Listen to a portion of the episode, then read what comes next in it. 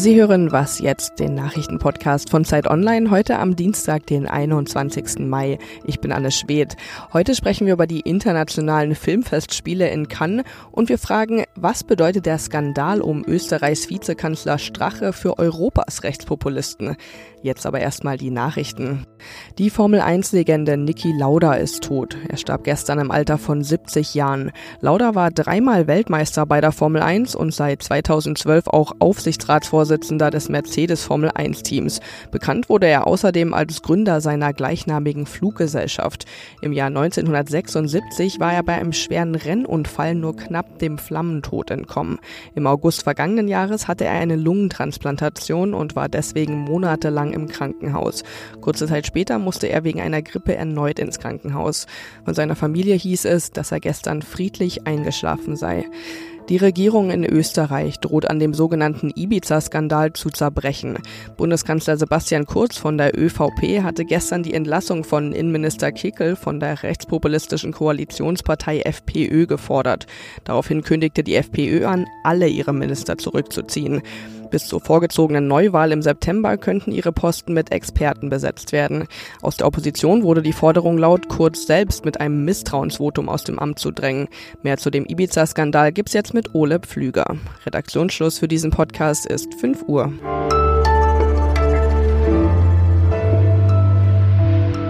Herzlich willkommen bei Was jetzt? Ich bin Ole Pflüger.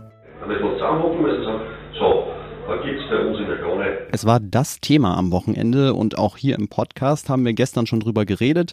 Die Ibiza-Affäre von Österreichs Vizekanzler Heinz-Christian Strache von der rechtspopulistischen FPÖ. Zack, zack, zack. Die drei, vier, drei, vier Leute, die müssen Strache hatte sich vor zwei Jahren mit einer Frau getroffen, die sich als russische Oligarchin ausgab.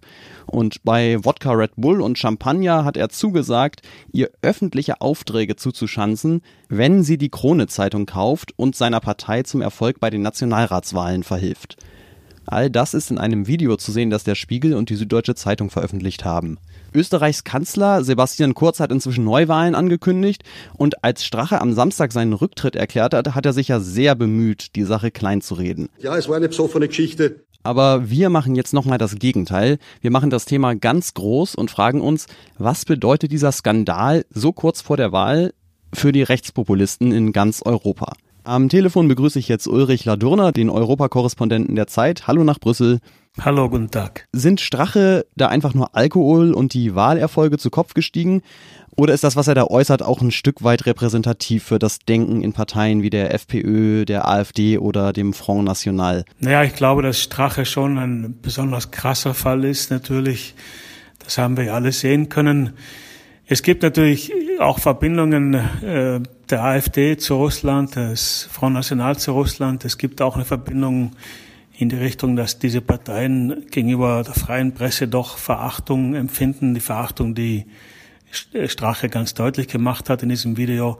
Also da gibt es schon sozusagen, glaube ich, auch äh, ideologische Verbindungen, äh, die man auch deutlich äh, benennen muss und sehen kann. Jetzt, wo diese Verbindungen so sichtbar geworden sind, ist die Frage natürlich, hat das Auswirkungen auf die Europawahl? Die FPÖ hat in der aktuellen Sonntagsumfrage gleich mal fünf Prozentpunkte verloren. Glauben Sie, dass der Skandal sich auch auf die Ergebnisse der rechtspopulistischen Schwesterparteien in Europa auswirken wird?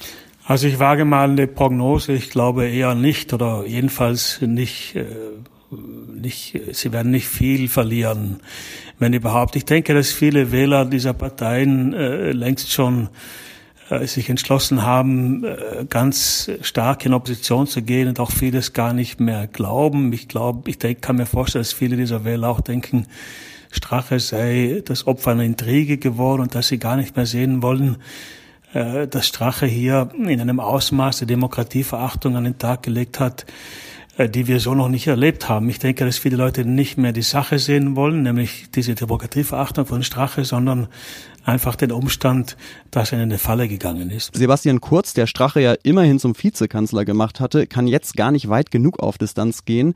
Was bedeutet das, was da jetzt in Österreich passiert ist, für die Konservativen und vor allem für den Spitzenkandidaten Manfred Weber von der EVP? Ja, die Konservativen haben natürlich in den letzten Jahren immer ein Problem mit der Abgrenzung nach rechts bekommen, weil sie dort Konkurrenz bekommen haben. Die rechtspopulistischen Parteien sind natürlich Verwandte der Konservativen, die kommen sozusagen aus dem konservativen Lager.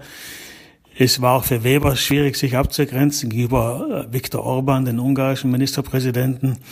Ich glaube, das Problem wird äh, weiterhin bestehen bleiben. Ich kann mir auch gut vorstellen, dass äh, in Österreich jetzt die FPÖ zwar verlieren wird bei den Europawahlen, aber bei der anstehenden Nationalratswahl im Herbst wird sie nicht so stark verlieren, weil ich glaube, wie ich schon vorhin sagte, dass viele, viele Leute inzwischen so fest an die Rechtspopulisten gebunden sind, dass sie sich schwer loseisen lassen können. Und das wird auch den Konservativen wirklich schwer fallen, das zu tun.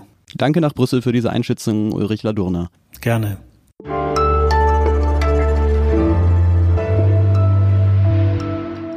Und sonst so? Vielen Zuschauern der Serie Game of Thrones gefällt die letzte Staffel nicht. Und was macht man heutzutage, wenn man irgendwas doof findet, egal ob einem die Steuern zu hoch sind oder das Frühstücksei zu weich? Man unterschreibt eine Online-Petition. Im Fall von Game of Thrones fordern jetzt mehr als eine Million Fans, dreht die letzte Staffel nochmal und zwar mit kompetenten Autoren. Mich erinnert das ein bisschen an die Diskussion nach der Fußball-WM letztes Jahr. Zur Erinnerung, die war für die deutsche Mannschaft schon nach der ersten Staffel zu Ende, also nach der Vorrunde. Und hinterher sind plötzlich auch überall Leute aufgetaucht, die vorher alles besser gewusst hatten als der Bundestrainer.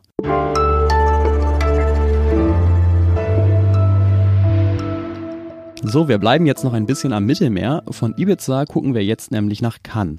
Da laufen seit einer Woche die internationalen Filmfestspiele und der Wettbewerb um die Goldene Palme. Es ist also Zeit für ein Zwischenfazit. Dafür habe ich jetzt Wenke Husmann aus der Kulturredaktion von Zeit Online am Telefon. Die ist nämlich in Cannes und hat sich schon jede Menge Filme angesehen. Hallo Wenke. Hallo, grüß dich. Natürlich will ich jetzt als allererstes von dir wissen, welche Filme aus dem Wettbewerb dir bisher besonders gefallen haben. Was ist denn dein Favorit auf die Goldene Palme bisher?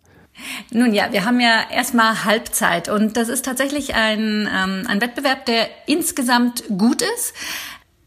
Es ist, gab noch nicht die ganz großen Rausreißer, weder nach oben noch nach unten. Von dem her ist es spannend.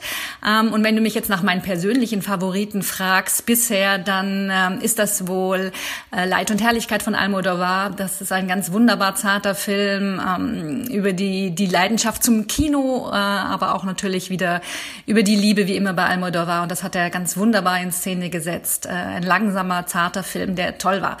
Ich persönlich mochte auch den Auftaktfilm Jim Jarmusch, der dieses Jahr äh, als Auftaktfilm auch um die Goldene Palme wetteifert. Ein sehr witziger Film über Zombies, äh, ein reines Kino-Popcorn-Vergnügen mit äh, tollen Schauspielern, wie immer bei Jarmusch. The Dead Don't Die hieß der, glaube ich, ne? Der hieß The Dead Don't Die, ja, genau. In den vergangenen Jahren hatte Cannes ja eher immer den Ruf, ein eher unpolitisches Festival zu sein. Egal, ob man das jetzt gut findet oder nicht, hat sich daran denn in diesem Jahr was geändert? Ich glaube ehrlich gesagt, dass dieser Ruf vor allem daher kommt, dass Cannes äh, in den Medien natürlich auch immer als sehr, sehr großes Glamour-Festival gefeiert wird. Also der rote Teppich, la montée des marches, wie die Franzosen sagen, ist einfach unfassbar wichtig und es ist ja auch bestens bestückt, auch dieses Jahr wieder. Ähm, und das zeichnet Cannes einfach auch aus, auch in den Bildern, die man eben sieht. Die Filme sind nicht unbedingt mehr oder weniger politisch, würde ich sagen. Also Sie haben in diesem Jahr tatsächlich eine ganze Reihe, die explizit sich mit Zuständen in, äh, in bestimmten Ländern oder in bestimmten Regionen äh, beschäftigen.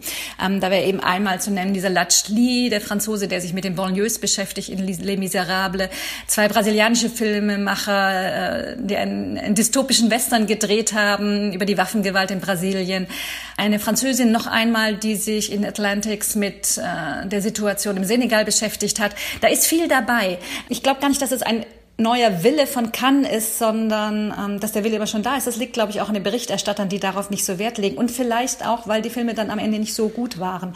Dieses Jahr sind da aber auch von diesen Filmen eine Menge gute dabei. Ein Thema, das die Filmbranche ja auch schon jetzt länger beschäftigt, ist, dass sie so männerdominiert ist. Kann, ist da leider keine Ausnahme. Wie sieht es denn dieses Jahr mit den Beiträgen, mit den wenigen Beiträgen von Regisseurinnen aus, die es gibt? Es ist tatsächlich so. Es gibt vier Frauen im Wettbewerb, wo es dann im Vorfeld hieß, ah, nur vier Frauen, von denen ähm, 21, die um die Palme kämpfen. Aber sie haben sehr gute Beiträge bei, äh, geleistet. Äh, der wäre zum einen von der, die junge französische Filmemacherin Martine Diop, die äh, Atlantique gedreht hat und eine Geschichte, die fast ausschließlich mit Frauen äh, verhandelt, äh, die zurückgeblieben sind von jungen Männern, die äh, über den Atlantik nach Europa ähm, versucht haben, zu, äh, sich zu verschiffen. Ähm, Und äh, was jetzt gestern im Wettbewerb lief, das war äh, noch einmal die französische Filmemacherin, die schon sehr bekannt ist, Céline Sciamma, die einen Film gedreht hat, äh, einen historischen Film über eine, eine lesbische Beziehung und äh, in dem auch ausschließlich Frauen vorkommen, ein ganz kleiner Cast von drei, vier Personen. Ähm, ein ganz langsamer, ruhiger Film und es ist sehr schön zu sehen, mit welcher Selbstverständlichkeit diese Frauen in diesem Film äh, umgehen miteinander. Ja, wir sind gespannt, was die zweite Woche in Cannes noch bringt. Auf alle Fälle. Schönen Dank nach Frankreich. Ja, Vielen Dank. Ich danke dir, ne? Und der Film von Céline Sciamma heißt Portrait of a Lady on Fire. Das war was jetzt am Dienstag. Morgen gibt es wieder eine neue Folge. Uns in der Redaktion erreichen Sie unter wasjetzt.zeit.de. Mein Name ist Ole Pflüger. Auf Wiederhören.